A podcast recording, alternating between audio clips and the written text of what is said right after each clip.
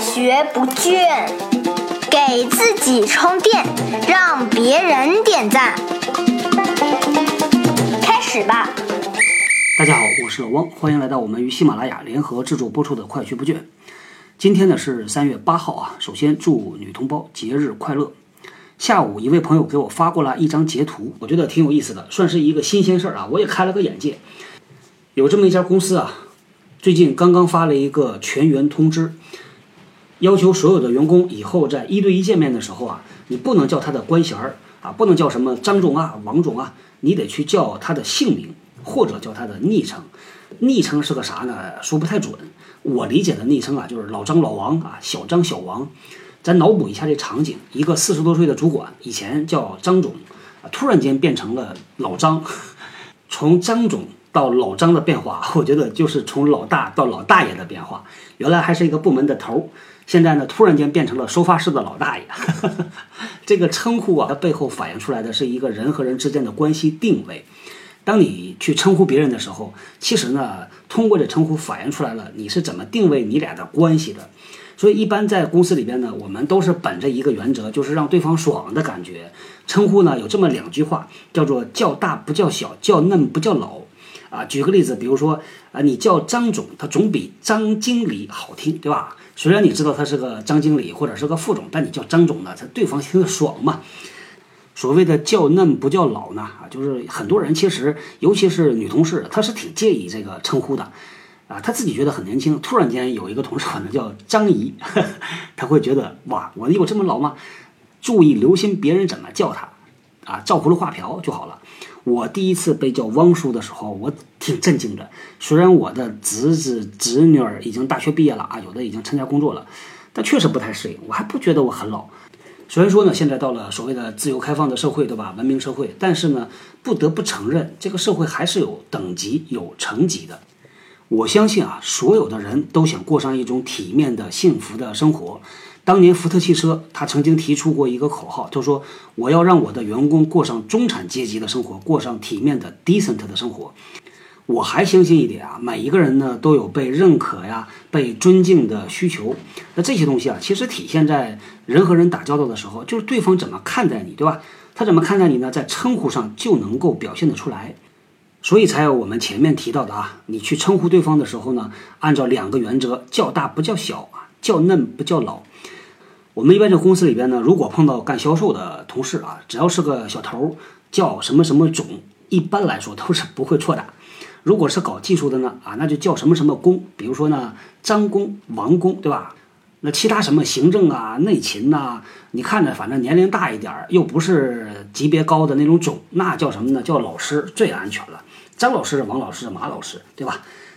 啊，再进一步啊，当和啊仓库啊、生产线呐、司机啊打交道的时候呢，那就是张师傅、王师傅，叫的又亲切又尊重，这个角色定位也挺好。再说一点呢，这个称呼啊，它其实是分场合的，分情境的。在一些场合下呢，你就得这么叫啊；在一些场合下就得那么叫。这在一个公司里边呢，你看称呼啊，你能够琢磨出好多事儿出来。我以前就观察到呢，这个有的公司里边的老员工啊，他不是做主管的，也不是做头的啊，就是基层员工。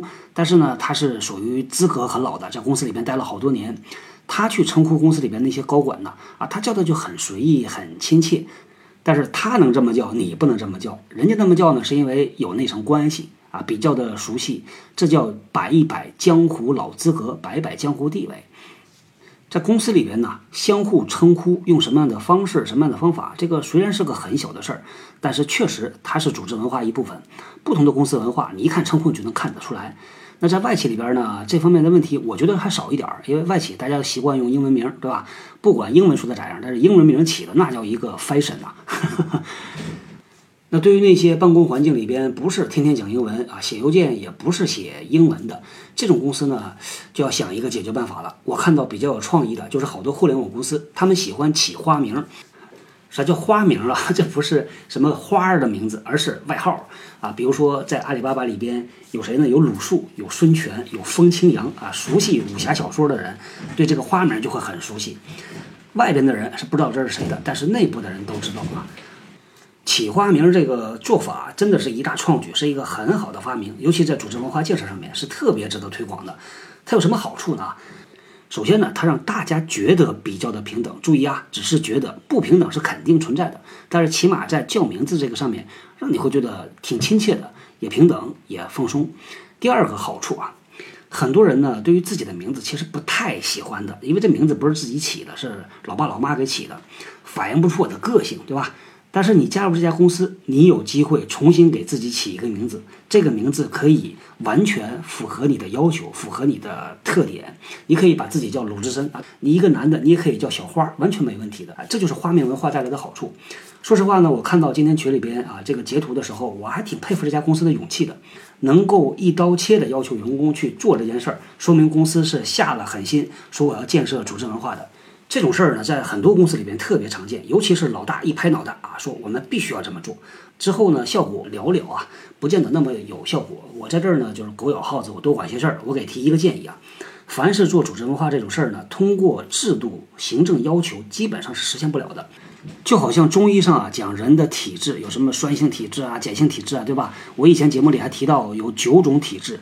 如果你想改变一个人的体质的话呢，通过下猛药这个办法啊，会把这个人吃死的啊，或者吃的反正上吐下泻，就是各种各样的不良反应。如果想让他改变体质，你只能通过一个相当长的时间综合的调养的手段。就像刚才提到这个公司，他如果要去掉官僚文化。